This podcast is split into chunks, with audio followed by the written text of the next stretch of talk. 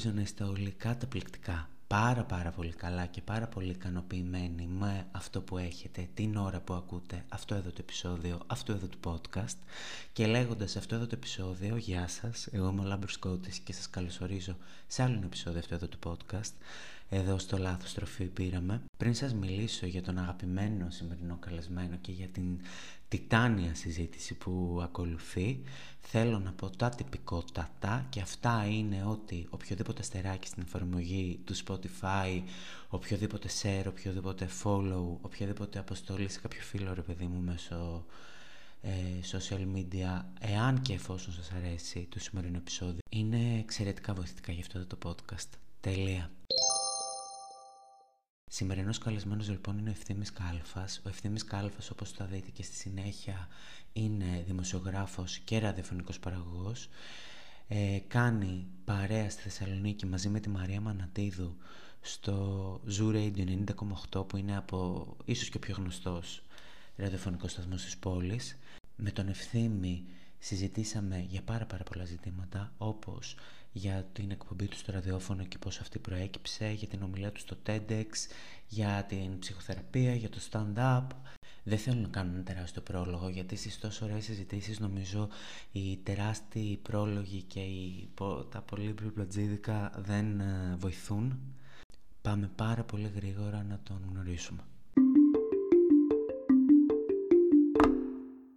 Στο σημερινό επεισόδιο έχουμε την τιμή να φιλοξενούμε τον Ευθύμη Κάλφα, ο οποίος Ευθύμης Κάλφας, θα τα πω εγώ και στη συνέχεια θα μας τα πει και αυτός πάρα πολύ αναλυτικά, είναι δημοσιογράφος, είναι ραδιοφωνικός παραγωγός και τον βρίσκουμε φυσικά στον top ραδιοφωνικό σταθμό της Θεσσαλονίκης, στο Zoo Radio 90,8, που κάνει εκπομπή καθημερινά από τις 8 με τη Μαρία Μανατίδου και θέλω εδώ τώρα ενώπιον όλων και ενώπιον κυρίως του Ευθύμη να πω ότι ο Ευθύμης ζει ένα από τα δικά μου όνειρα γιατί πάντα ήθελα να κάνω ραδιοφωνική εκπομπή. Ποτέ δεν έγινε, ακόμα μπορεί και να γίνει στο μέλλον και ξεκινώντας με αυτό θέλω να ρωτήσω τον Ευθύμη Πώς είναι Ευθύμη Κάλφα να ζεις το όνειρό μου και να κάνεις κάθε μέρα ραδιοφωνική εκπομπή; Γεια χαρά καταρχάς. Καλησπέρα με ώρα Ελλάδος. Α, γεια σου Λάμπρο, χαίρομαι πολύ που σε γνωρίζω έτσι και από κοντά. Α, πώς είναι να κάνω το όνειρο σου πραγματικότητα α, ως δουλειά δικιά μου; Είναι υπέροχο γιατί είναι, ήταν, είναι και θα είναι για πάντα και ένα δικό μου όνειρο είναι από τα επαγγέλματα αυτά, το επαγγέλμα του ραδιοφώνου, όπως και ακόμα λίγα, ας πούμε, μετρημένα στα δάχτυλα των δύο χεριών. Ε, είναι από τα επαγγέλματα τα οποία αν δεν ε, σου αρέσουν, αν δεν τα γουστάρεις, δεν μπορείς να τα κάνεις. Ε, είναι πολύ κλεισεδιά αυτό που λέω. Υπάρχουν όμως επαγγέλματα που μπορείς να, ας πούμε, στον κισέ της τράπεζας Μπορείς να το βγάλεις στο 8ωρο. Μπορεί να μην είσαι ε, ευγενικός πολύ, μπορεί να μην ε, είσαι ένας έτσι πολύ καλός υπάλληλος σε μια κακή μέρα, αλλά θα το βγάλεις στο 8ωρο, θα γίνει. Το επάγγελμα αυτό που κάνω, γιατί έχει καθαρά φωνή και δεν έχει εικόνα, οπότε η φωνή σου ε, πρέπει να είναι αληθινή, ε, δεν μπορείς να, την δεν μπορείς να τον κορυδέψεις τον ακροατή. Άρα, αν δεν το γούσταρα όσο το γουστάρεις εσύ και σου εύχομαι ε, να, το, να, να το πετύχεις και σου προτείνω να το κυνηγήσεις, εφόσον είναι ένα από τα μεγαλύτερα σου όνειρα, όπως λες. Ε, αν δεν το γούσταρα, δεν θα μπορούσα να το κάνω έτσι όπως το κάνω.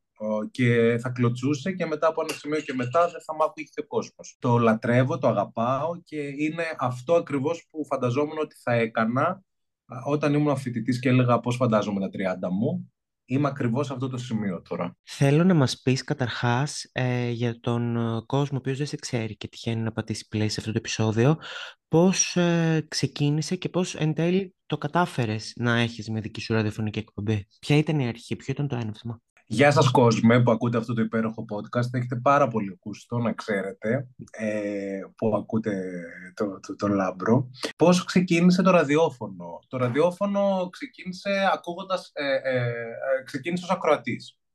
Άκουγα πάρα πολύ ραδιόφωνο σε όλη μου τη ζωή. Α, μιλάμε όμως για ώρες ατελείωτες. Το ραδιόφωνο δεν έκλεινε ποτέ στο σπίτι μας. Κοιμόμουν με ραδιόφωνο. Ήταν μια συνήθεια που ε, μας έμαθε η μαμά με τον αδερφό μου να κοιμόμαστε με μουσική και να ξυπνάμε με μουσική. Κάτι το οποίο μετά από πολλά χρόνια το εφαρμόζω ξανά γιατί το είχα αφήσει α, και μου δημιουργεί έτσι πολύ ωραία συναισθήματα. Άκουγα πολύ, πολύ ραδιόφωνο και άκουγα πολλές ραδιοφωνικές εκπομπές και τρομερούς ε, ραδιοφωνικούς παραγωγούς. Ξεκίνησα στα 17 μου ε, σε ένα ιντερνετικό ραδιόφωνο στον, από τον τόπο από τον οποίο κατάγομαι, από την ε, Νέα Μηχανιώνα, λίγο έξω από τη Θεσσαλονίκη, μετά το αεροδρόμιο, έτσι μια κομμόπολη. Ε, κάναμε ιντερνετικό ραδιόφωνο και εγώ όμως ε, είχα την αίσθηση ότι κάνω στη, στη Νέα Υόρκη, ας πούμε, ότι με, ακούει, με ακούνε 100.000 ακροατές, και τι γίνεται, ε, βρίζουμε εδώ πέρα, βρίζουμε. Γιατί γίνεται της πουτάνας, ας πούμε, και γίνεται, γίνεται χαμός. Ε, μ' άκουγαν δύο άτομα, αλλά δεν έχει καμία απολύτω σημασία, γιατί το Ιντερνετικό μπορείς να το βλέπεις δηλαδή πόσοι σερβερ είναι εκείνη τη στιγμή κουμπωμένοι πάνω στο link. Αλλά εμένα δεν με ενδιαφέρει καθόλου. Οπότε στα 17 ξεκίνησα να κάνω το ραδιόφωνο που πάντα ήθελα.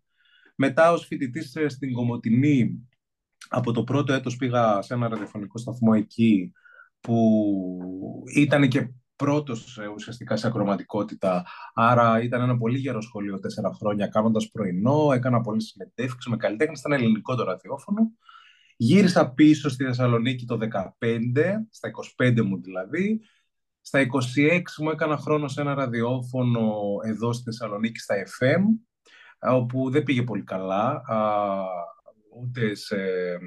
Ήταν δηλαδή πολύ φρέσκο το ραδιόφωνο, ήταν μια πολύ ωραία προσπάθεια από ανθρώπους που αγαπούσαν το ραδιόφωνο, αλλά ήταν κάτι το οποίο δεν μπορούσε να προχωρήσει περαιτέρω. Οπότε αποφάσισα και είπα ότι μάλλον για να μην έκανα την προσπάθειά μου, δεν έγινε κάτι, λέω εντάξει πάμε για τα επόμενα, δεν θα κάτσω να ασχολούμαι τώρα με αυτό το κομμάτι. Και περί μπήκα στο μεταπτυχιακό, στη δημοσιογραφία και στα νέα μέσα εδώ πέρα στο Απιθύτα και ένα χρόνο μετά έσκασε η πρόταση από τον Plus, Plus Radio, ε, το 2018 και ξεκίνησα το ραδιόφωνο πρωινή ζώνη με την Μαρία, όπου τρία χρόνια μετά μας κάνανε μια πολύ έτσι ε, σπουδαία πρόταση, ε, μια πρόταση να πάμε δηλαδή στον Zoo. Τη σκεφτήκαμε πολύ με την Μαρία και αποφασίσαμε να κάνουμε αυτό το βήμα γιατί δεν ήταν καθόλου εύκολο. Και να, κάπως έτσι. Αυτό τώρα σου είπα 12 χρόνια σε δύο λεπτά. Τέλος, είναι ταλέντο.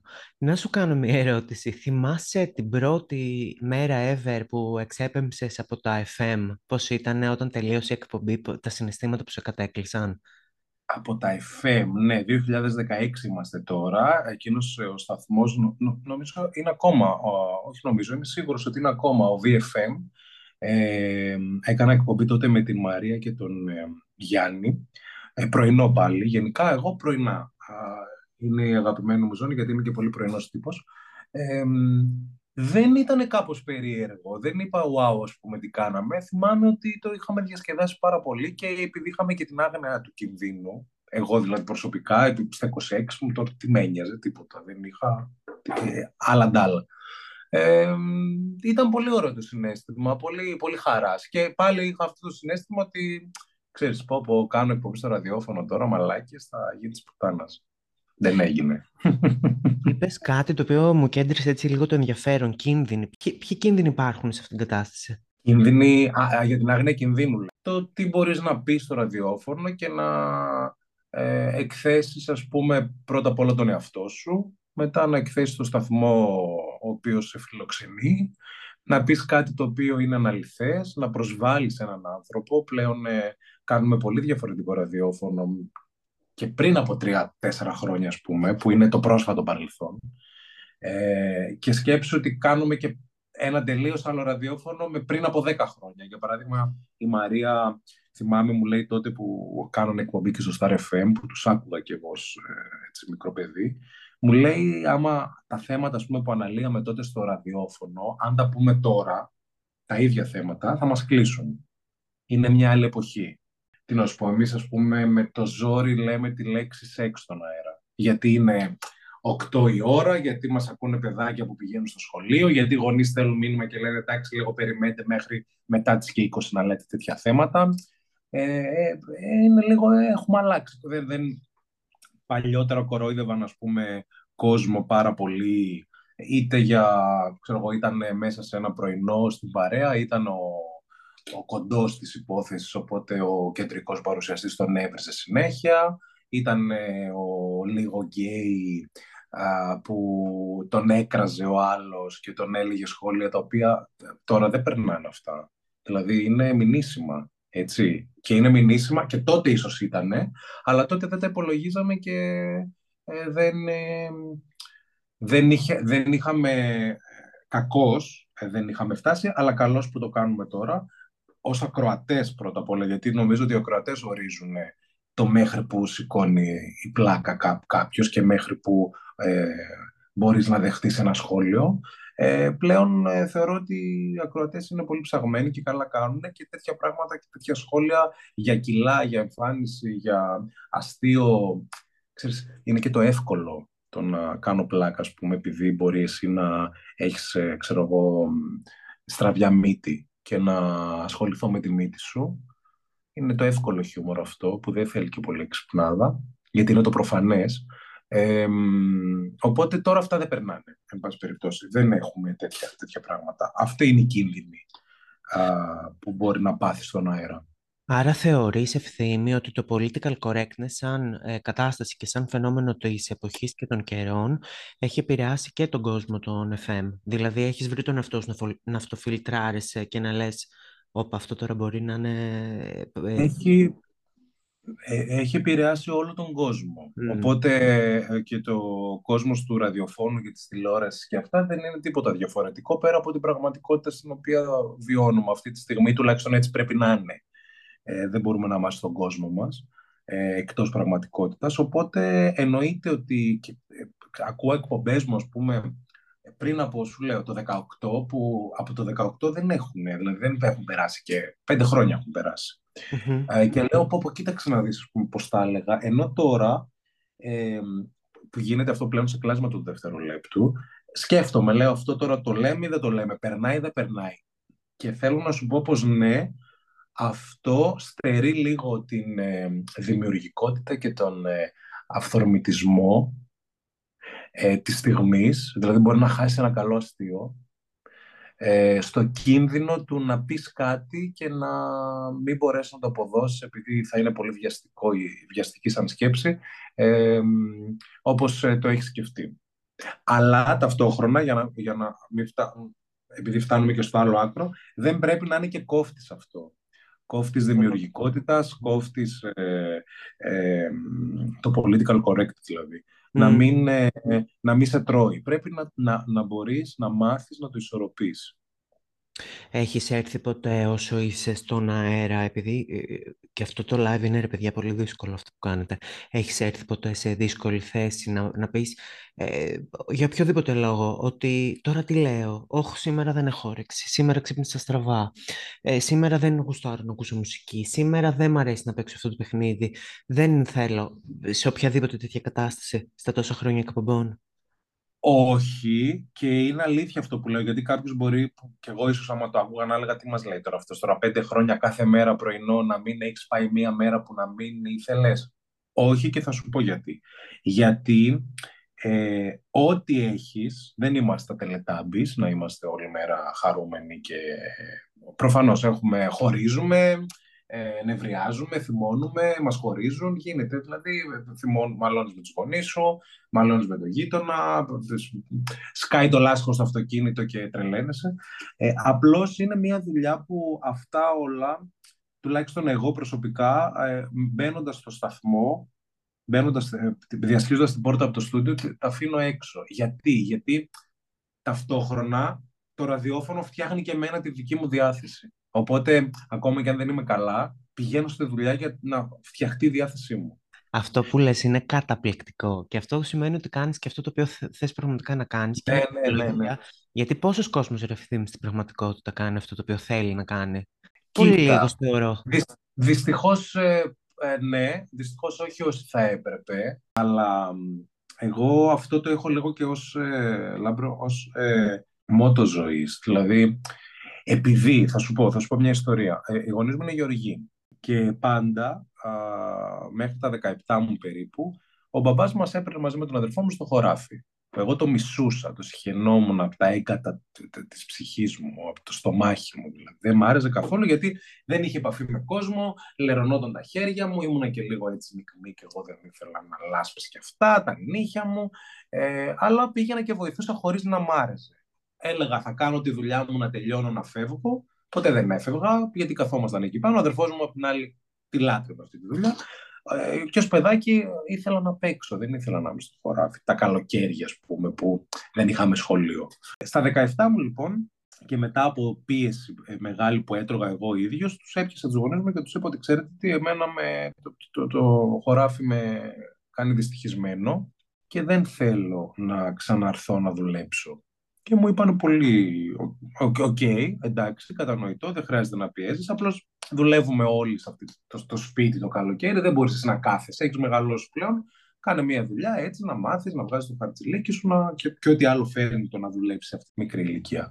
Οπότε εγώ από τότε είχα πάρει μια υπόσχεση και θυμάμαι δηλαδή τον εαυτό μου να θυμάμαι και χιόμουν στον καθρέφτη και έλεγα ότι εγώ δεν θα ξαναπάω ποτέ σε μια δουλειά που δεν μου αρέσει. Και ως με ένα μαγικό τρόπο υποσυνείδητα προφανώς έχει κλειδώσει αυτό μέσα μου και ποτέ, γιατί δεν έκανα πάντα ραδιόφωνο, ήμουνα σερβιτόρος, 10 ε, χρόνια, δούλευα σέρβις, σεζόν, ε, γράφω σε περιοδικά, έγραφα σε εφημερίδες, είμαι συντάκτης, ε, αρθρογράφος, δημοσιογράφος, δημόσια σχέση, μπλα μπλα, πολλά πράγματα. Ό,τι έκανα, το έκανα επειδή μου άρεσε και το ήθελα. Και όταν έβλεπα ότι κάτι γίνεται και αρχίζει να, να κλωτσάει αυτό, τότε άλλαζε επάγγελμα. Άρα δεν θα μπορούσα να, το, να κάνω και αυτό το επάγγελμα που είμαι τώρα ως το ραδιόφωνο αν δεν μου άρεσε. Δεν θα το επέτρεπα στον εαυτό μου. Δεν θέλω να ξυπνήσω το πρωί και να πω ε, πού πας, γιατί πηγαίνεις εκεί.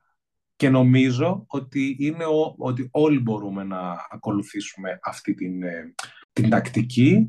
Είναι ρίσκο, τρως τα μούτρα σου, γιατί εγώ όταν έφυγα πούμε, από μια δουλειά που δεν μου άρεσε, νίκαιζα, δεν είχα βρει backup, αλλά ήμουν διατεθειμένος να κάνω οποιαδήποτε δουλειά για να μπορέσω να τα βγάλω πέρα. Αρκεί και σε πολύ μικρή ηλικία, δηλαδή τότε ήμουν 25-26. Αρκεί να μην ε, ξυπνούσα χωρίς να, να ήθελα να πάω εκεί. Και πολύ τα κατάφερα. Συνέστημα. Τα κατάφερες, ναι. Πολύ σκληρό συνέστημα να, να σηκώνεις το πρωί και να λες πού πάω τώρα, το έχω ζήσει. Τα λέγαμε και πριν το recording.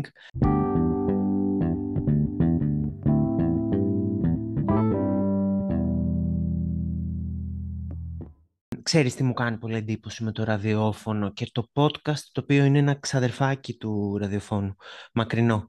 Ε, μου κάνει τρελή εντύπωση ότι επειδή ζούμε σε μια εποχή που κυριαρχεί εικόνα, και όχι μόνο εικόνα, ε, κυριαρχεί ε, το οπτικό ερέθισμα. Ο κόσμος θέλει οπτικό ερέθισμα. Δες ποιες εφαρμογές αυτή, αυτή τη στιγμή σαρώνουν, το TikTok, το Instagram, concept που έχουν ως επικέντρο την εικόνα.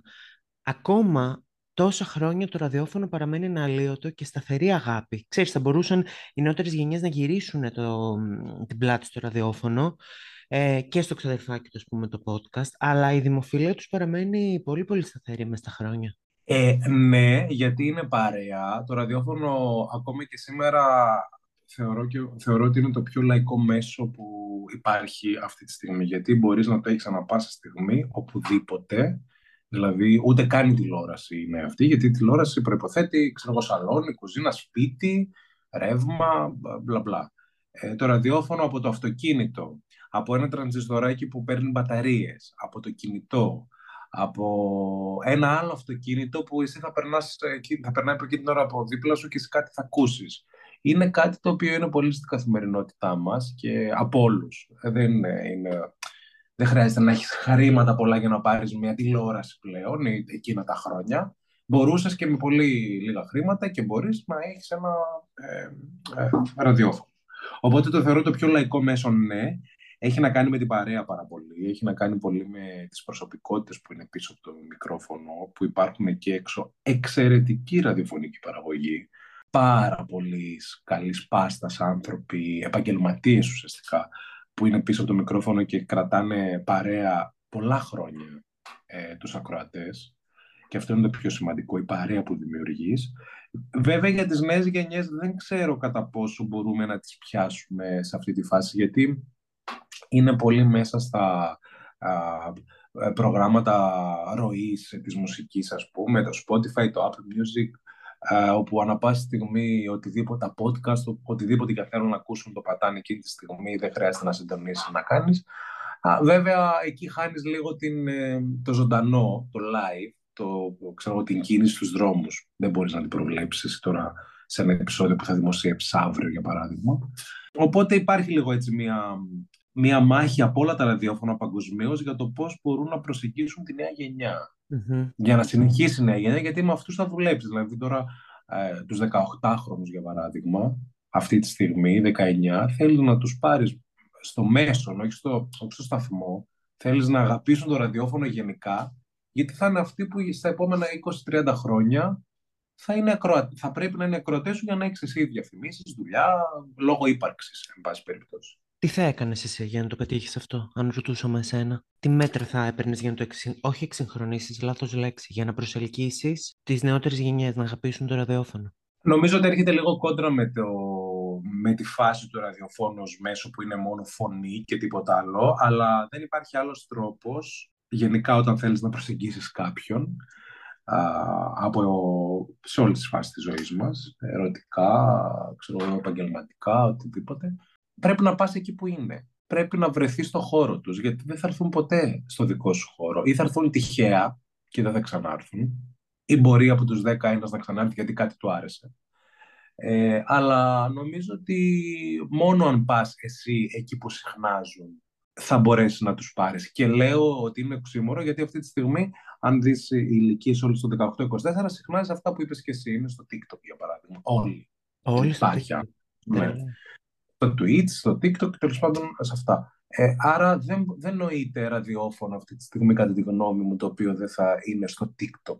Και όχι μόνο αυτό, έχει καταστερέψει το attention span μας στο TikTok. Εγώ το λέω και το ξαναλέω, αυτό μπορεί να γίνουμε και λίγο γραφικός.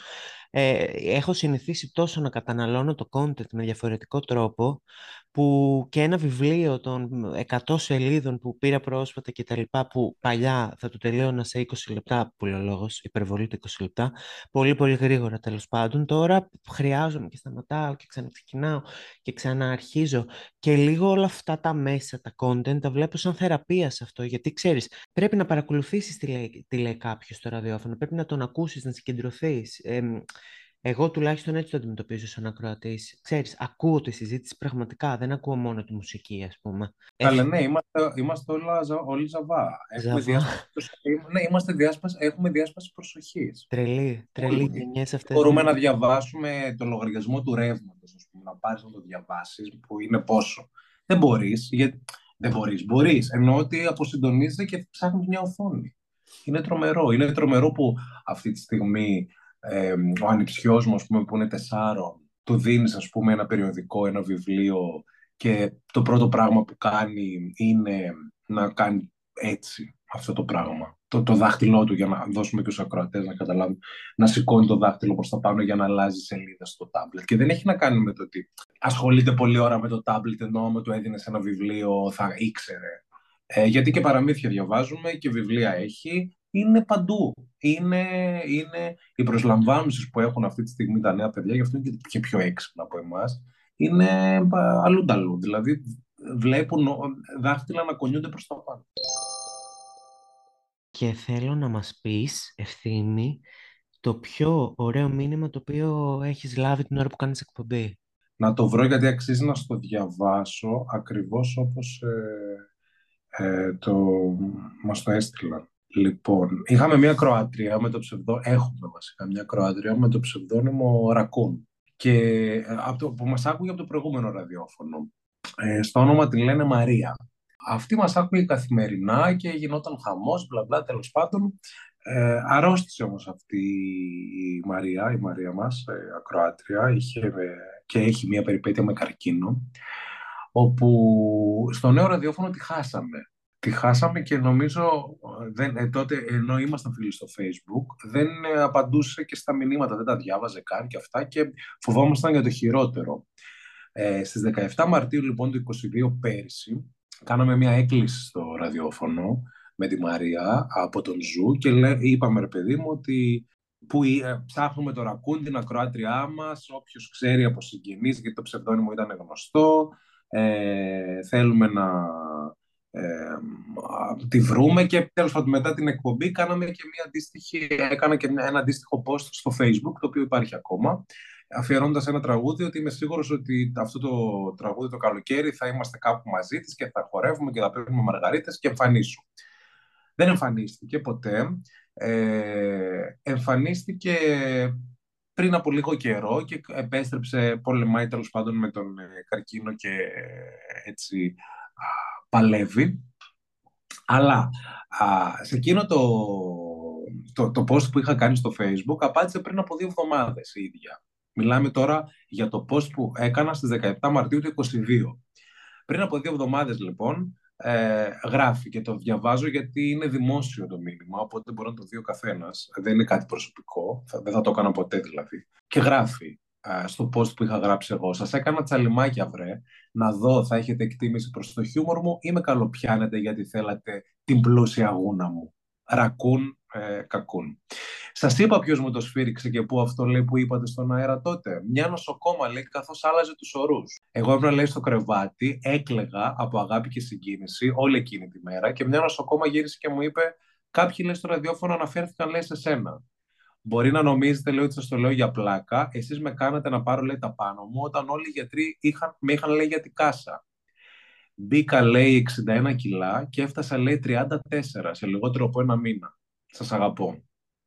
Νομίζω ότι αυτό το μήνυμα και όπως ε, μηνύματα που εντάξει ε, έχουν να κάνουν με θέματα υγείας και όχι απαραίτητα με ακροατές, ξέρω και για τη δική σου περιπέτεια και ελπίζω όλα να είναι καλά και περαστικά πλέον. Σε ευχαριστώ, ε, είναι όλα πολύ καλά, γι' αυτό τώρα νο, ναι, Ενώ ότι άκουσα το, το, ξέρω, άκουσα το, ναι. το επεισόδιο σου. Ναι, ναι. Ε, και είναι εύκολο να λες, ξέρεις, αυτό ότι εντάξει, το πιο, τα καλύτερα μηνύματα είναι αυτά που έρχονται από τέτοιους ανθρώπους, γιατί οποιονδήποτε το συγκινεί. Αλλά για μας είναι ακόμα περισσότερο γιατί, ε, ξέρεις, αν είσαι εσύ αιτία ότι κάποιος εκείνη την, εκείνη την μέρα, την πιο δύσκολη μέρα της ζωής του, ε, γέλασε, χαμογέλασε και σου λέει ότι πήρα τα πάνω μου, ε, με αυτό που μου είπε νοσοκόμα που άκουσε, γιατί θα μπορούσε να μην το ακούσει κιόλας συγκεκριμένη, έτσι, να, μην, να κάνει κάτι άλλο εκείνη τη στιγμή. Ε, είναι φοβερό, όπως επίσης και ακόμα ένα μήνυμα από μια Κροάτρια που είχε μια περιπέτεια ο μπαμπάς της, ο οποίος είναι καλά πλέον, αλλά λέει, ήμουνα, λέει, τον περίμενα, λέει, κάναμε, λέει, ε, τον πήγαινα κάθε μέρα για μοκάθαρση και ήταν, λέει, πολύ δύσκολη φάση και εγώ ήμουν έξω γιατί τότε ήμουν και με COVID, ήμουν στο αυτοκίνητο, περίμενα ένα, ξέρεις, η μοκάθαρση διαρκεί ώρες ε, και ήμουν, λέει, στο αυτοκίνητο και ήσασταν, λέει, παρέα μου και με κάνατε λέει να γελάω, σας μιλούσα λέει στο ραδιόφωνο μόνη μου ας πούμε, σαν την τρελή. Α, τέτοια μηνύματα είναι συγκλονιστικά και τέτοια μηνύματα α, σε κάνουν να σκεφτείς και να πεις γυρνώντας και στην προηγούμενη συζήτηση που είχαμε τι λες τώρα, δεν θες να πας στη δουλειά, δες τι μηνύματα έρχονται. Δηλαδή, μπορεί να ακουστεί και λίγο χαζό αυτό, αλλά όταν ε, κάποιος σε έχει ανάγκη και το μόνο που κάνεις είναι απλώς να είσαι ο εαυτός σου και να κάνεις χιούμορ, που έτσι είμαστε και στη ζωή, ας πούμε. Και είναι αβίαστο αυτό. Δεν, θέλω να πω, δεν με βάζουν να κάνω κολοτούμπες το πρωί που δεν μπορώ να κάνω στην πραγματική μου ζωή για να χάρει κάποιος. Με έχουν, έχω, κάνω, ένα, κάνω ένα επάγγελμα που μου ζήτησαν να είμαι ο εαυτός μου. Και όντας ο εαυτός μου, κάνω ανθρώπους χαρούμενους και ταυτόχρονα βιοπορίζομαι, όντας ο εαυτός μου. Ε, νομίζω ότι τι να γυρίσω να πω ποιος πάει στη δουλειά το πρωί, χέσε μας. Δηλαδή, τι να ναι. απόλυτα.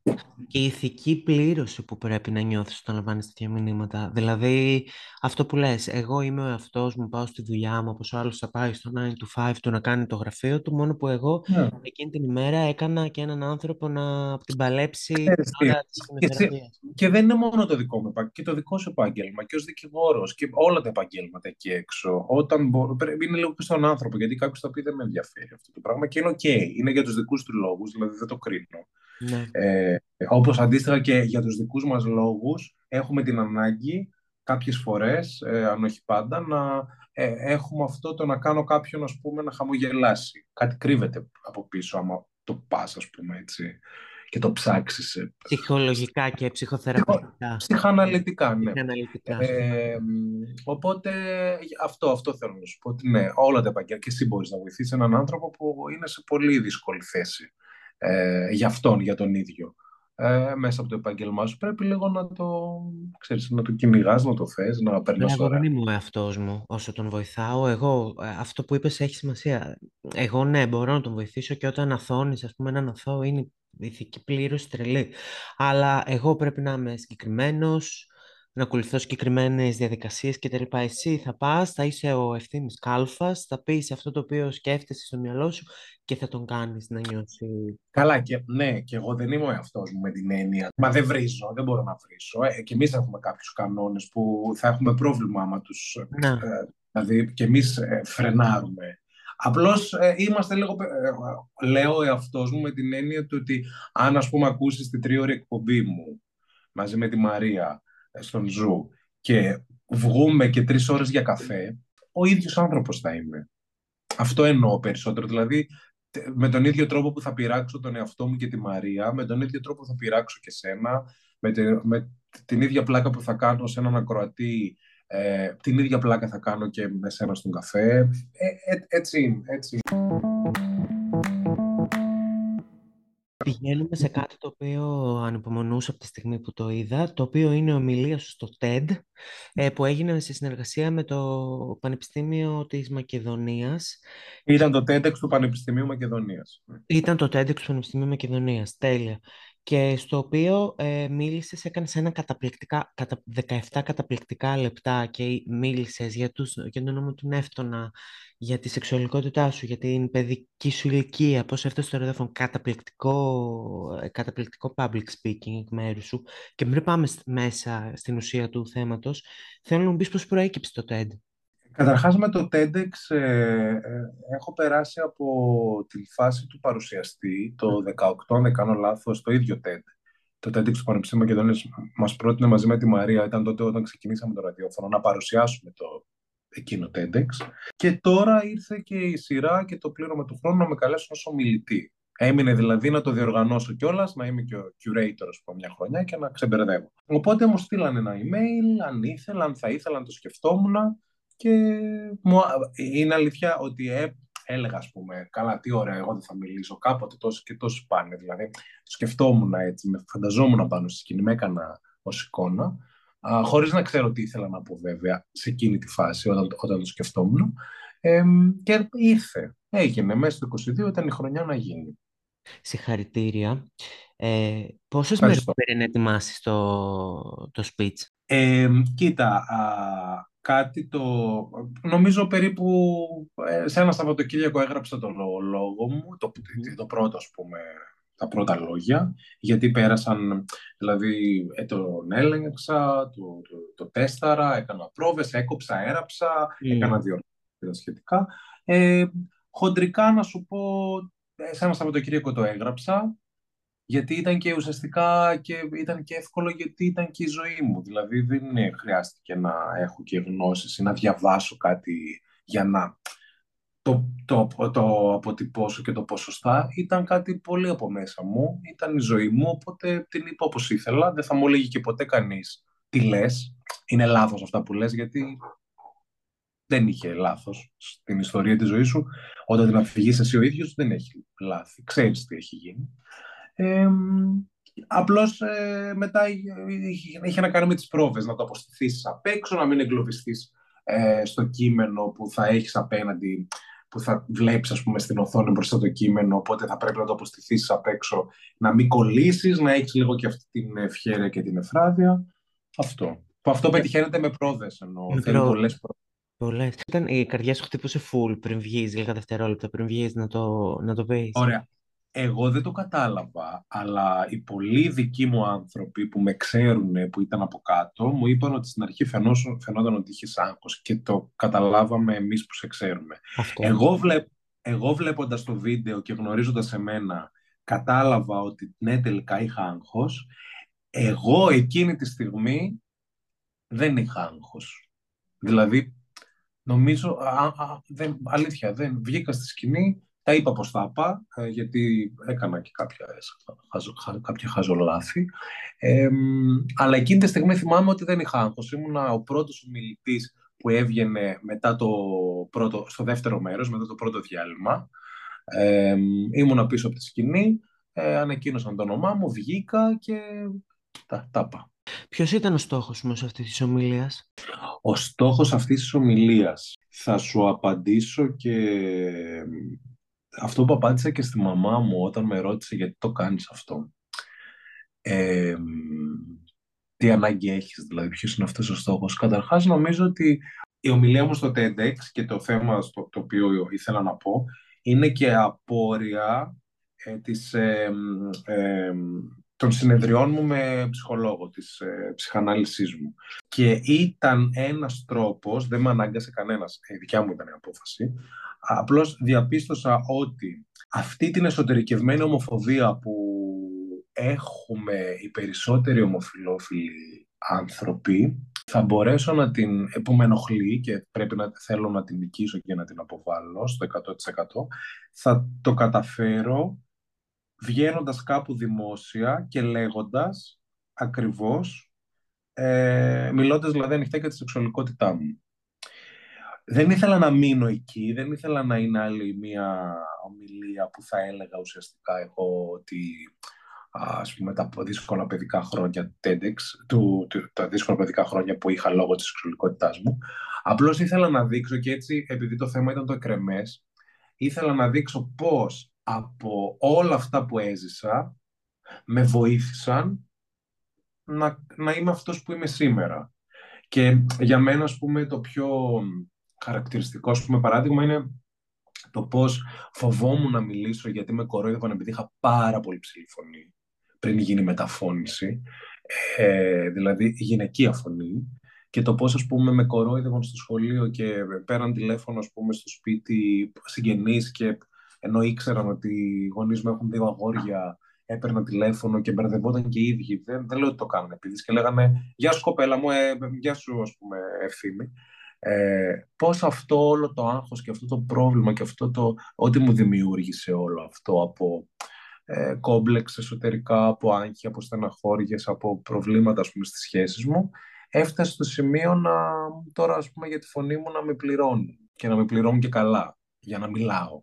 Οπότε όλο αυτό σκέφτηκα ότι αν μπορέσω να το αποτυπώσω με λέξεις, ε, αφενός θα βοηθήσω εμένα, γιατί θα πω δημόσια για τη σεξουαλικότητά μου, άρα θα, δεν θα υπάρχει πλέον αυτό το σύννεφο που τυχόν μπορεί να υπήρχε στον οποιοδήποτε. Οι γονείς μου έτσι κι αλλιώς το ξέρανε ένα χρόνο, ήδη ένα χρόνο πριν. Και αφετέρου, ε, δύο παιδιά, τρία, πέντε, ένα, να βοηθήσω που θα το άκουγε παιδιά του Πανεπιστημίου, παιδιά τους, του, του Δημοτικού, του, του, του Γυμνασίου, του Λυκείου, που ίσως ήταν στην ίδια θέση που ήμουν και εγώ, να, να τους δείξω ότι ξέρεις τι, τελικά μπορείς να τα καταφέρνεις. Γιατί σε εκείνη τη φάση, και εγώ, και εγώ το πίστευα αυτό, πίστευα ότι δεν τα καταφέρω, δεν θα γίνει τίποτα, ότι δεν θα ακολουθήσω τα όνειρά μου, ότι η φωνή μου πάντα θα με ορίζει, ότι πάντα θα με κοροϊδεύουν ε, και ότι δεν θα κάνω ποτέ το όνειρό μου λόγω αυτού του, του, του, του πράγματος, της φωνής. Ε, δέχτηκες μηνύματα μετά από, το, από την ομιλία; Full, full. Και ακόμα δέχομαι. Καταρχάς δέχτηκα εκεί πέρα τις περισσότερες αγκαλιές που έχω λάβει από, στη ζωή μου γενικά. Πολύ ε, είμαι, είμαι και άνθρωπος αγκαλιάς, είμαι πολύ αγκαλίτσας. Λένε ότι κάνω πολύ ωραίες αγκαλιές ε, και μ' αρέσει κιόλας αυτό, αλλά δέχτηκα, τι να σου πω, δηλαδή έρχονταν κόσμος και μου έλεγαν δεν θέλουμε να σου πούμε τίποτα, μπορούμε να σου κάνουμε μια αγκαλιά. Αυτό. Ε, και ήταν συγκλονιστικό, εντάξει, ήταν, ήταν, ήταν, πολύ ωραίο το συνέστημα και το μετά και τα μηνύματα και το, το δικό μου, ας πούμε, το, το πώς ένιωθα εγώ και ήταν η μαμά μου εκεί από κάτω, ήταν όλο μαγικό. Δυνατό και όμορφο. Θέλω να σου πω κάτι πριν πάμε στην επόμενη ερώτηση. Επειδή είπες κάτι για μικρολαθάκια που βλέπεις τώρα τον εαυτό σου, φαντάζομαι και στο YouTube κτλ. Ε, Κανείς δεν δίνει σημασία. Ξέρω ότι είμαστε πιο αυστηροί κριτέ yeah. Ναι. του εαυτού μας. Εγώ δεν έδωσα καμία σημασία ούτε σε κάποιο σαρδάμ, ούτε σε αν κάτι άλλαξε μια λέξη κτλ. Στο τέλος μένει το μήνυμα και η δύναμη του λόγου. Δηλαδή, ναι. δεν μένει ποτέ το μυαλό σου. Επειδή είμαι και εγώ τέτοιος άνθρωπος που μετά θα μπορεί να έχει γίνει ένα 99% σωστό πράγμα και το ένα να μην πήγε και να σκέφτομαι το ένα.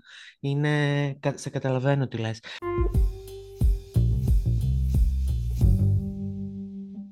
Ε, πώς ήταν να ευθύμη να στέκεσαι σε ένα δωμάτιο και να μιλάς αυτό που είπες πριν, τόσο ανοιχτά και δημόσια για τη σεξουαλικότητά σου; Ήταν το, ήταν το coming out σου ουσιαστικά αυτό; Επισήμως ναι, αυτό ήταν ε, το coming out και ε, έχει πλάκα γιατί εγώ τότε ε, σε εκείνη τη φάση δεν αγχωνόμουν.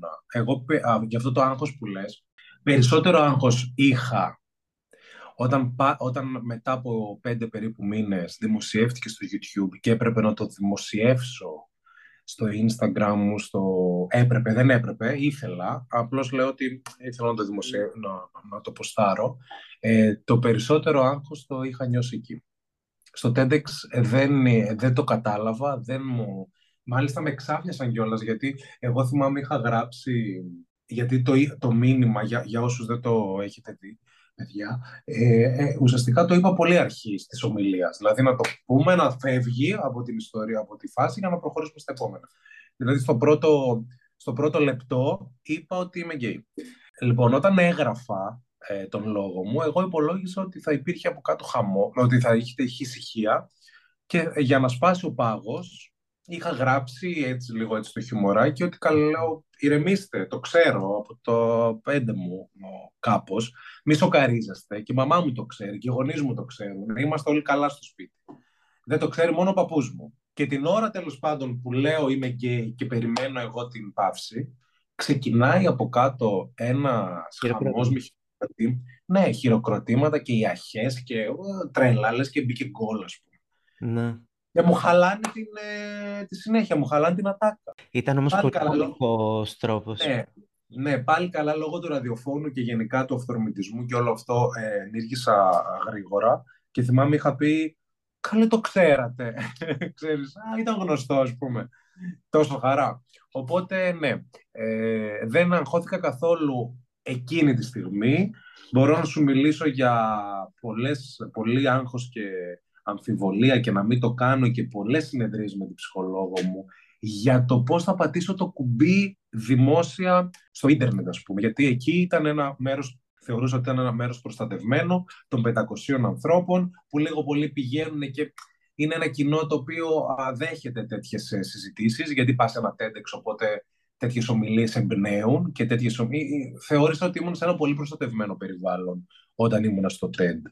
Το άγχος μου ήταν μετά στον κόσμο του ίντερνετ και ότι τελικά δεν υπάρχει γυρισμός και ότι ξέρεις τι, ότι ας πούμε συγγενείς, ε, θείοι, ξέρω εγώ, τα πάντα όλα άνθρωποι που δεν ήταν στο TEDx και δεν γνωρίζανε κιόλας τι θα πω, μετά θα το ήξεραν οι πάντες. Έμπαινες μετά full ευθύμη στα σχόλια στο YouTube, ας πούμε, Κάνα... Όχι, όχι, όχι. όχι, όχι, όχι, δεν το έκανα αυτό και γενικά είναι μια τακτική που δεν κάνω διότι επειδή έχω έτσι ενεργή ε, δραστηριότητα στα social και με βίντεο και γενικά είναι και το επάγγελμά μου αυτό. Έχω μάθει να μην τα διαβάζω και να μην τα υπολογίσω και αφενός γιατί χάνω πολύ χρόνο και αφετέρου γιατί χάνω εκτός από πολύ χρόνο και πολύ θεά ουσία και αν μπει σε ένα τρυπάκι, δηλαδή να δεις τι λέει ο καθένας, δεν θα κάνεις τίποτα γενικά. Άρα ήσουν Οπότε... πολύ δωρακισμένο ε, σε τυχόν αρνητικό σχόλιο, τύπου ένα κακό; Όχι, όχι, ναι. Δεν με ένοιαζαν αυτά. Δεν με ένοιαζε. Το άγχος μου ήταν το ότι πλέον είναι εκεί πάνω και ότι πάντα θα υπάρχει και ότι ό,τι και αν κάνω επαγγελματικά πλέον, ας πούμε, ε, αυτό με ένα Google Search, το πρώτο πράγμα που θα γράψει ευθύνη κάρτα, θα σου βγάλει την ομιλία μου στο TEDx. Οπότε πλέον το ξέρουν όλοι και θα το ξέρουν, ας πούμε, όλοι οι όποιοι ενδιαφέρονται. Τέλος πάντων. Όταν είπες τη λέξη, είπες, ε, παιδιά, έχω ένα λεπτό, μου είπαν φίλοι μου ότι έχω ένα λεπτό για να σας ε, τραβήξω την προσοχή, δεν ξέρω τι να πω, λίγο να πετάξω ένα στατιστικό στοιχείο, λίγο χιούμορ. Ε, OK, okay, είμαι γκέι. Και, και ε, επικρατεί αυτό που λες χειροκρότημα, χες, γέλια, ήταν αστείο δηλαδή και εγώ γέλασα που το είδα από το YouTube. Τι συναισθήματα επικράτησαν, ανακούφιση, τρο, τρομοκρατήθηκες, χαρά, άντε τώρα συνεχίζουμε, τίποτα. Εκείνη τη, στιγμή, εκείνη τη στιγμή τίποτα. Αντέδρασα ενστικτοδός αμέσως και είπα αυτή την ατάκα που σου είπα νωρίτερα, ότι α, το ξέρατε, γιατί είχα στο μυαλό μου την ομιλία και τη συνέχεια. Μετά όμως, στο τέλος, δηλαδή όταν τελείωσε η ομιλία και υπήρχαν, να ξέρεις, αυτός ο χαμός και ε, έφυγα και μαγκάλιασε ο coach μου που ήταν συγκινημένος γενικά και έβλεπα κόσμο να κλαίει από κάτω και γενικά ήταν πολύ δυνατό το συναίσθημα. Ε, είχα το, είπα στον εαυτό μου, ρε παιδί μου, τύπου, οκ, τα κατάφερες, έγινε, τα κατάφερες. Ε, ήταν OK, okay, μπράβο. Είχα αυτό. Ήμουνα νομίζω μουδιασμένος, δεν ήμουνα μουδιασμένος ευχάριστα. Ούτε το μετάνιωσα, ούτε είπα τι έκανα, ούτε τίποτα. Ζούσα τη στιγμή και ήμουνα OK, okay, ας πούμε, ε, βγήκε. Πολύ δυνατό, πολύ ωραίο. Το όλο δύσκολο ήταν το δύσκολο εντός εισαγωγικών ήταν το μετά. Θεωρείς το χιούμορ σου, το, επειδή έχεις αναπτυγμένο χιούμορ σαν άνθρωπος και καταλαβαίνω και έχοντας ε, ακούσεις το ράδιο και έχοντας παρακολουθήσει τα social που θα μιλήσουμε μετά και για το TikTok και για τα λοιπά, θεωρείς το χιούμορ σου ως μέσο άμυνας, ως μέσο να γνωρίσεις ε, κόσμο, πώς, πώς, αντι, πώς αντιμετωπίζεις ο ευθύνη στο χιούμορ; Άμυνα δεν ε, θεωρώ ότι το είχα πάντα, δεν ξέρω, μπορεί, μπορεί, μπορεί παλιότερα γιατί ξέρεις το χιούμορ καλλιεργείται, δημιουργείται ε, αλλά δηλαδή αναπτύσσεται μαζί με σένα, αλλάζει, δεν είναι πάντα το ίδιο, γιατί είναι, θεωρώ ότι είναι πολύ συμβατό με την προσωπικότητα του καθενός. Οπότε, αν αλλάζουμε, αν δεχτούμε ότι όλοι οι άνθρωποι αλλάζουν, αλλάζει και αυτό. Μπορεί παλιότερα να ήταν η άμυνα μου. Τώρα το χιούμορ είναι τρόπος ζωής, είναι ε, κάτι το οποίο είναι πολύ στην καθημερινότητά μου. Δεν, ε, μάλιστα, καμιά φορά, ας πούμε, απορώ και κρίνω και τον εαυτό μου αυστηρά με την έννοια ότι μπορεί ας πούμε, να πω κάτι και να αντιδράσει κάποιος στο ραδιόφωνο θετικά και να πει εγώ, ας πούμε, κατουρήθηκα στο γλυπτίνο αυτά που λες και να σκεφτώ και να πω τώρα με τι γελάει ο κόσμος, δηλαδή, τώρα γέλασε με αυτό. Ούτε καν, ας πούμε, εγώ δεν γέλα, δεν, δεν μου φάνηκε αστείο, ας πούμε. Και με κάτι άλλο που μπορεί να πεις και να πεις καλά τώρα, ας πούμε, καλά πώς το σκέφτηκα αυτό, μπράβο μου, να μην αντιδράσει κανένας. Ε, οπότε το χιούμορ εγώ το έχω σίγουρα στη ζωή μου για να σπάει ο πάγος, ναι, για να σπάω τον πάγο σε οτιδήποτε. Ε, έχω το χιούμορ ε, στο ότι, ξέρεις τι, ε, είσαι χάλια, πάνω όλα σκατά, δεν πειράζει άμα αρχίσουμε και μαζευτούμε και κλεγόμαστε, ε, δεν θα πάνε καλύτερα τα πράγματα, οπότε μήπως να γελάσουμε για να φτιάξει τη διάθεση. Το έχω πολύ δηλαδή ως ε, αντιβίωση το λέω εγώ. Δεν ξέρω, νομίζω ότι είναι και κάτι το οποίο είναι χαρακτηριστικό που, που θέλω να έχω και είναι χαρακτηριστικό που ψάχνω και στους ανθρώπους που συναναστρέφομαι. Να είναι αστείοι. Να, να, ξέρεις, αυτό το με κάνεις να γελάω επειδή γελάς και γελάμε μετά όλοι μαζί. Με ρώτησες πριν για το Βέλγιο, κολλάει πάρα ε, off, ε, ας πούμε, ρε παιδί μου, πριν ξεκινήσουμε το recording. Ε, αυτό μου λείπει εμένα εδώ στο Βέλγιο. Είναι ένα από τα πράγματα που μου λείπουν πάνω σε αυτό που λέμε τώρα. Το γέλιο. Δεν έχουν χιούμορ. Καθόλου χιούμορ. Καθόλου χιούμορ και τώρα με κίνδυνο να το ακούσει κάποιος, δεν ξέρω πώς μπορεί να γίνει μαλακία.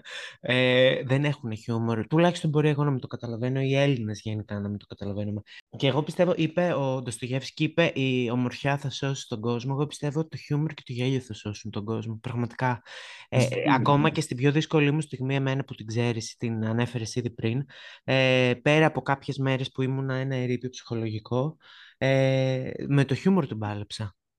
Με το χιούμορ την πάλεψα. Ακόμα και στον καρκίνο, με το χιούμορ την πάλεψα. Επομένως, ε, το καταλαβαίνω αυτό που λες full.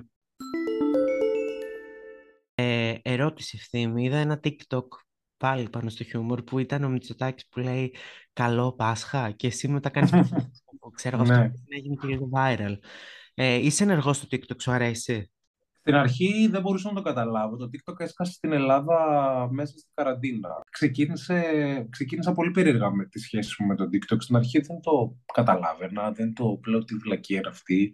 Βάλτε μας άλλο ένα να κάνουμε, δεν πώς θα τρελαθούμε τελείω όλη μέρα είμαστε στα κινητά.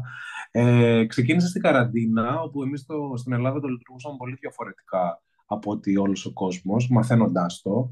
Ε, δηλαδή κάναμε φωνές στο lip sync αυτό το κλασικό που δεν ήταν βέβαια μόνο αυτός ο σκοπός του. Αρχίσαμε να το μαθαίνουμε, το χρησιμοποιώ πλέον πάρα πολύ γιατί ε, είναι δουλειά και πλέον ε, με πληρώνει κιόλας. Δηλαδή έχω διαφημίσει το TikTok. Τελευταία από το καλοκαίρι φέτος το, τον, ε, τον, Αύγουστο, το, τον Αύγουστο του 2022 ξεκίνησα ενεργά να, να ασχολούμαι και όχι σε καθημερινή βάση, απλώς να παράγω περιεχόμενο για το TikTok. Έκανα ένα βίντεο όταν ήμουν στην τίνω σε μια παραλία έτσι ένα αστείο βιντεάκι πολύ το οποίο αυτή τη στιγμή έχει 1,5 εκατομμύριο views και πολλές αναδημοσιεύσεις. Ε, και από τότε ξεκίνησα και λέω εντάξει εδώ είμαστε, θα παράγω τέτοιο περιεχόμενο. Τώρα έχω γύρω στους 50.000 followers αν δεν κάνω λάθος. Ε, εντάξει, καλά πηγαίνει και αυτό είναι αυτό που σου λέω άλλο ένα, με κάνει να διασκεδάζω, με κάνει χαρούμενο, με κάνει λίγο να ξεχνιέμαι. Δεν το αφήνω να με ορίσει, το ορίζω εγώ, δηλαδή υπάρχει, μπορεί και σε μια-δυο εβδομάδες να μην κάνω και τίποτα. Δεν είναι ότι αχ πρέπει να κάνω κάτι οπωσδήποτε. Απλώς όσο το συντηρείς και όσο το ταΐζεις με περιεχόμενο, σε ταΐζει και αυτό. OK. Okay. Σαν άνθρωπος που δουλεύεις μέσα στα social γενικά και ζεις από αυτά και από αυτά, ε, τι επίδραση θεωρείς ότι έχουν στη γενιά μας; Ε, ΔΕΠΥ. Όλος ο κόσμος ΔΕΠΥ. Ε, δηλαδή, ε, δεν μπορούμε να συγκεντρωθούμε. Είναι αυτό που λέγαμε πριν. Το αρνητικό είναι αυτό, εννοείται. Ε, δηλαδή, εντάξει, σκέψου τώρα να πρέπει να κάνεις ένα βίντεο που το κάνεις στο κινητό, να το μοντάρεις στο κινητό, να το δημοσιεύσεις, να κάνεις upload δηλαδή, να διαχειριστείς μετά όποιος διαχειρίζεται σχόλια ή να δεις πώς θα πάει, γιατί σου ξαναλέω ότι μπορεί να μην με επηρεάζουν τα σχόλια, εμένα προσωπικά, αλλά δεν σημαίνει ότι δεν τα βλέπω. Δεν σημαίνει ότι δεν ψάχνω να δω τι μπορεί να έχει πει κάποιος και τι να μου δώσει ιδέα για κάποιο άλλο βίντεο. Όλο αυτό είναι πολύ χρονοβόρο και όλο αυτό είναι πολύ ώρα στο κινητό. Ε, μας έχουν κάνει όλους νάρκισους και ότι προσκολούμαστε μανιωδώς στην εικόνα μας. Θα σου πω για μένα προσωπικά. Θεωρώ ότι είναι πολύ λεπτό το λεπτή διαχωριστική γραμμή. Γιατί; Γιατί, ας πούμε, εγώ μπορεί να μιλάω, να κάνω ένα story, ας πούμε, και να κρατώ το κινητό μου και να μιλάω στο κινητό μου και να κάνω. Αυτό δεν ξέρω αν συγκαταλέγεται στην κατηγορία νάρκησος, σε αντίθεση με εμένα να είμαι έτσι και να φτιάχνω 10 ώρες το μαλλί μου και να μην βγω μια φωτογραφία άμα δω ότι έχω, ας πούμε, μαύρους κύκλους ή να μπω σε μια διαδικασία να κατεβάσω ένα άλλο application και να σβήσω πράγματα στον εαυτό μου και βλέπουμε κόσμο που μόνο φίλτρα από τον απορροφητήρα δεν χρησιμοποιεί στα social και τον βλέπεις μετά στον δρόμο και εσύ λες γιατί δεν με χαιρέτησες, πού να σε χαιρετήσω, δεν σε γνώρισα. ε, ναι, πώς να... Αλλιώ, άλλον βλέπω τόσο καιρό.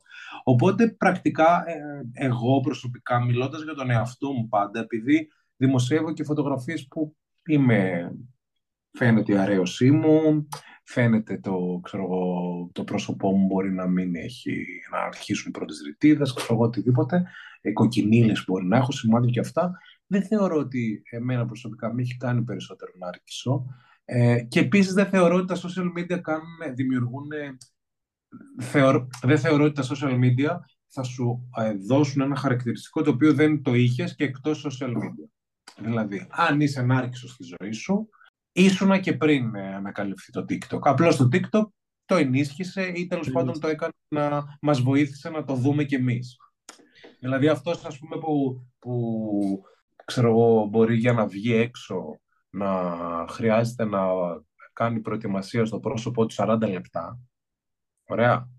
Είναι ο ίδιος άνθρωπος που απλώς στο TikTok θα κάνει το Get Ready With Me και θα κάνει απλώς 50 λεπτά αντί για 40 γιατί θα το τραβάει και σε βίντεο. Δεν διαφέρει. Απλώς ε, δηλαδή δεν είναι ότι αν αύριο σταματήσει το TikTok αυτός ο άνθρωπος δεν θα το κάνει στη ζωή του. Πιστεύω εγώ έτσι, μπορεί να κάνω και λάθος. Εγώ θεωρώ ότι η ταυτότητά μας στην εποχή των social media έχει γίνει δυτή. Δηλαδή, απαρτίζεται από την εικόνα που θέλουμε να συντηρούμε της online ταυτότητάς μας και από το ποιοι είμαστε στο πραγματικό real time. Δηλαδή θεωρώ ότι έχει επίδραση στην ταυτότητα εν γέννη. Ναι, αλλά έχει να κάνει στον άνθρωπο, δεν έχει να ε, κάνει φυσικά. με το social αυτό. Φυσικά. Έχει να κάνει στον άνθρωπο γιατί ας πούμε εσύ ε, θέλεις να δείξεις ε, ότι είσαι πρώτο τραπέζι ας πούμε στα μπουζούκια ενώ κατά βάθος δεν είναι, δηλαδή σε έχουν βάλει να κάτσεις στις τουαλέτες και εσύ έχεις σηκωθεί, έχεις αφήσει την παρέα σου έχεις πάει πρώτη σειρά με το κινητό να βγάλεις ε, δύο τραγούδια story για να δείξεις ότι είσαι πρώτο τραπέζι, ενώ είσαι τελευταίο. Αυτό ε, δεν σου φταίνει τα social media σε αυτό.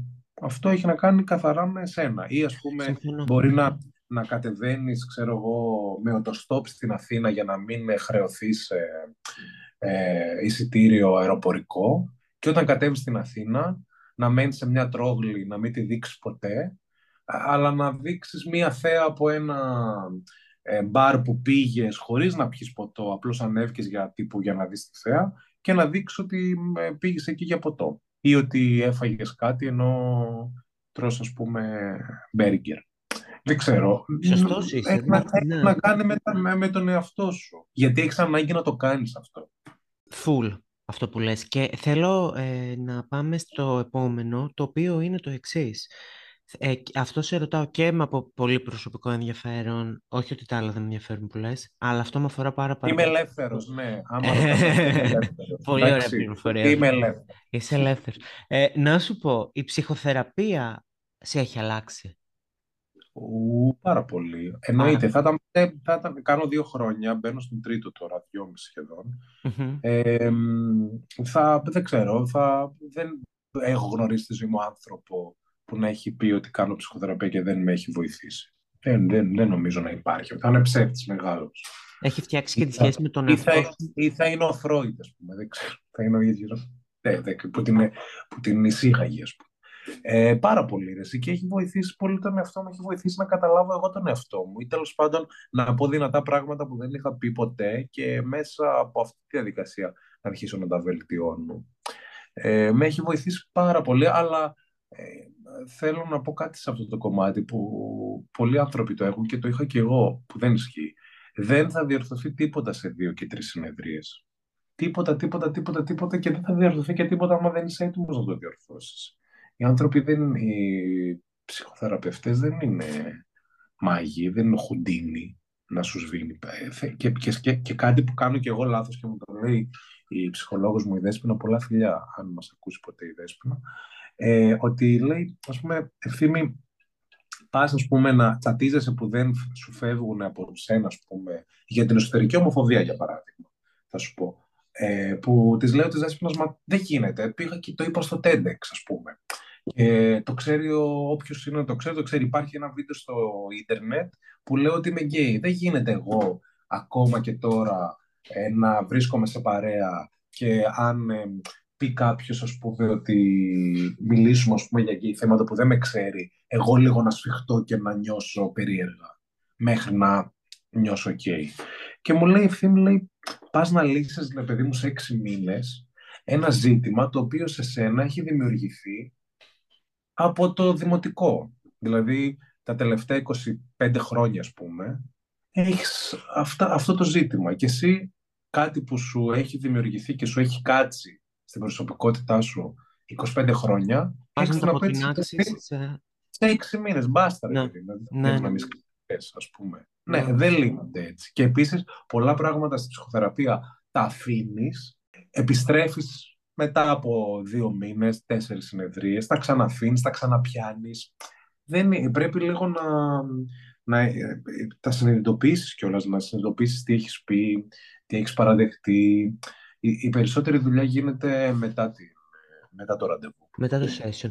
Και αυτό πρέπει να καταλάβει ο κόσμος είναι ότι δεν είναι, ε, θα, ε, πας και θα στα λύσει αυτό που είπες. Δεν είναι χουντίνοι οι ψυχολόγοι και οι ψυχοθεραπευτές. Σου δίνει τα όπλα για να δουλέψεις μετά εσύ. Αυ- ναι. Αυτό που πρέπει να καταλάβει ο κόσμος είναι ότι η ψυχοθεραπεία αυτή τη στιγμή στην Ελλάδα κατά μέσο όρο κοστίζει τέσσερα ποτά την εβδομάδα. Ας πούμε. Έχεις πει μεγάλο πράγμα. Είναι. Ωραία. Θέλεις να το κάνουμε μ, στο μήνα. Για- Πες ότι πηγαίνεις δύο φορές το μήνα, στοιχίζει οκτώ ποτά το μήνα η ψυχοθεραπεία. Ναι. Πουλήστε τα αυτά. Δηλαδή, ε, ε, τι να- θυσιάστε τα αυτά τα 8 λεπτά, τα 8 ποτά, θυσιάστε αυτά τα 8 λε- ποτά και μ, δοκιμάστε το. Ε, τέλειο μήνυμα. Δεν το είχα σκεφτεί έτσι. Ε, είχα σκεφτεί ότι είναι ψέμα αυτό που λέμε. Βέβαια, βέβαια εγώ τώρα επειδή είμαι στο Βέλγιο, ε, είναι μια χώρα που δίνει πολύ μεγαλύτερη σημασία στο mental health από ότι είναι στην Ελλάδα Mm. και αυτό φαίνεται και από την εισαγωγή ψυχολόγων στα σχολεία. Έχουν υπουργοί ολόκληροι μα για εννοείται. mental health. Μπορεί Είσαι να- σε μια χώρα που το στόχος τους είναι στα 50 τους να έχουν ε, βγει στη σύνταξη, να έχουν αγοράσει ένα σπίτι έχουν το σύνδρομο του εσωτερικού τούβλου μέσα, το, να, να, κάνουν ένα σπίτι και στα 50 τους σύνταξη να πάνε να, βρουν, να κλείσουν το δεύτερο σπίτι στη Γαλλία, ας πούμε. Θέλω να πω ότι ζουν οι άνθρωποι, πολύ, πολύ, έχουν πολύ τρομερή ποιότητα ζωής. Μελλοντικά σχέδια ευθύνη κάλφα. Θα ήθελα να γνωρίζω. Μελλοντικά σχέδια ευθύνη κάλφα. Έχω ανακοινώσει και το έχω ανακοινώσει και επίτηδες για να δεσμευτώ και λίγο ε, για μία stand-up ε, παράσταση. Θα κάνω ένα stand-up comedy. Και αυτό είναι κάτι το οποίο μου το βάλουν στο μυαλό περισσότερο ξέρω εγώ, ακροατές, ε, followers, άνθρωποι που ακολουθούν γενικά το προφίλ μου στο, στα social, παρά εγώ ο ίδιος. Και μου το είπε επίσης και πολύ ξεκάθαρα και η Μαρία, η Αμανατίδου που κάνουμε έτσι μαζί εκπομπή και είναι ένας πολύ δικός μου άνθρωπος τα τελευταία πέντε χρόνια. Ε, μου λέει, είμαστε λέει διακοπές εδώ πέρα με τον ε, Χρήστο, τον ε, σύντροφό της. Ε, βλέπουμε λέει κάτι βίντεο σου και ο Χρήστος λέει και εγώ συμφωνούμε, συμφωνούμε λέει πάρα πολύ και δυσφωνήσαμε ότι πρέπει να κάνεις stand-up. Ψήσου, κάντο. Επίσης, πολύ φανατικά μου το έχει πει και η φίλη μου Γεωργία και την αναφέρω τώρα γιατί άμα το ακούσει το podcast και θα μου στείλει μήνυμα και θα μου πει καλά, ρε, εγώ δεν το έχω πει. Α, μιλάω τώρα για κόσμο που με, κάθε φορά που με βλέπει με ρωτάει τι θα την κάνεις στην παράσταση, τι θα γίνει; Οπότε την έχω βάλει στα σκαριά. Έχω κατοχυρώσει και τον τίτλο, το έχω πει παντού έτσι δημόσια για να φανεί ότι το έχω πει πρώτος, μην το κλέψεις κανείς. Θα ονομάζεται η πρώτη μου φορά. Και τώρα επειδή αρχίζει τώρα ο καιρός ανοίγει και δεν είναι για κλειστό θέατρο, δηλαδή για να κλειστούμε μέσα. Μας παίρνει δηλαδή άντε και μέχρι αρχές Μαΐου που έχουμε την άλλη εβδομάδα και εγώ δεν έχω γράψει γραμμή. Ε, θα το κυνηγήσω για Σεπτέμβρη. Γιατί θέλω να είναι σωστό και θέλω να είναι έτσι όπως το έχω ονειρευτεί εγώ. Οπότε θα την κάνω την παράσταση ε, Σεπτέμβρη με Οκτώβρη, αν όλα πάνε καλά, του 23 θα, θα σας καλέσω. Θα είμαστε εκεί. Θα ε, είσαι ο επίτιμος. Θα είμαι έτοιμο. Θα είμαι εκεί, όντως. Ε, Θεσσαλονίκη μόνο και Αθήνα. Ή... Ε, τώρα εντάξει, τώρα. Λεπτομέρειες εγώ ρωτάω. Ναι, μακάρι. Α, τι ώρα θέλεις να σου πω, κατά τη 9. κάπου στο κέντρο. Καλά, ε... όμως μπορώ να σε ρωτήσω αν, με τι, θε, τι θέματα θα κουμπάει η παράσταση. Τι έχεις σκεφτεί ότι Νομίζω ότι θα κουμπάει ε, διάφορα από όλα αυτά που κατά καιρούς έχω ασχοληθεί στα βίντεο μου στο, που κάνω στα social, απλώς στην παράσταση θα τα ανοίξω κι άλλο. Και επίσης θα έχω και μια ειδική μνήμα για τις πρώτες φορές στη ζωή μας. Ξέρω εγώ, πρώτη φορά ξέρω εγώ, που περπάτησα, πρώτη φορά που μίλησα, πρώτη φορά που έγινα νονός, πρώτη φορά που έκανα σεξ, πρώτη φορά που παραδέχτηκα τη σεξουαλικότητά μου, αλλά με αστείο τρόπο. Θα πω τα, τα αστεία. Σε Γενικά νομίζω θα, θα, θα γελάσουμε πολύ. Θέλω να γελάσουμε πολύ. Σε τρομοκρατεί η σκέψη ότι ενδέχεται να είσαι στη σκηνή και να μην γελάει. Ο φόβος του κάθε stand-up comedian. Έχω κάποιους φίλους. Σε φοβίζει αυτό ότι εγώ είμαι στη σκηνή, κάθομαι και δεν γελάει κανείς. Ναι, εννοείται, αλλά ταυτόχρονα επειδή με ξέρω, ε, γνωρίζω ότι θα πάω πάρα πολύ έτοιμος εκεί με πράγματα που θα, θα έχω backup και αυτά. Οπότε νομίζω ότι θα βρω τρόπο να σε κάνω να γελάσεις και στην τελική θα... Δεν ξέρω, θα, θα αρχίσω να δίνομαι, δεν ξέρω ποιο θα είναι το... Θα πω, βάλε ε, μαέστρο τη μουσική και θα κάνω, ξέρω εγώ, στριπτήρ. Κάποια Ελένη Φουρέιρα, κάποιο άλλο τελευταίο. Ναι, ναι, Ελένη Φουρέιρα, Ερίκος ε, ε, κολο, κολο, κολο, κολο και θα γίνει χαμός. Όχι, όχι, εγώ θέλω αυτό να έρθω να το δω. Ευθύμη, σε ευχαριστώ πάρα πολύ. Ε, ήταν ε, μια πάρα πάρα πολύ ωραία συζήτηση και πραγματικά ε, αυτό που σου είπα και πριν ε, ότι είσαι από τους καλεσμένους που μπορεί, δηλαδή εγώ θα μπορούσα τώρα άλλη μια ώρα να κάτσω και να σε ρωτάω και να συζητάμε και να με ρωτάς και τα λοιπά και χάρηκα πάρα πάρα πολύ που σε γνώρισα και που ήταν αφορμή το podcast για να γίνει αυτό και χαίρομαι. Χαίρομαι και εγώ πολύ και εσύ είσαι εξαιρετικός δεσπότης που σε κάνει, τον κάνεις τον άλλο να νιώθει άνετα και γενικά να μιλάει έτσι, ε, σαν να μιλάει σε ένα φίλο του. Ε, επίσης, την, ε, τη μια μισή ώρα αυτή νομίζω θα την ε, ε ξεπληρώσεις με ε, μία φιλοξενία στο Βέλγιο και εκεί πέρα που είσαι, γιατί εγώ όποιοι είναι στο εξωτερικό και γενικά σε όλη την Ελλάδα κλείνω κρεβάτια, δωμάτια, καναπέδες, θα έρθω και θα μένω εκεί τρεις μέρες. σε ευχαριστώ και ευχαριστώ και, και όλους εσάς που μείνετε μέχρι αυτό το σημείο αυτό το επεισόδιο, του τιτάνιου επεισοδίου, αλλά του πολύ όμορφου επεισοδίου. Φιλιά. Που αντέξατε, που ξεκινήσατε 30 χρονών και είστε 32 πλέον. Μπορεί και 35.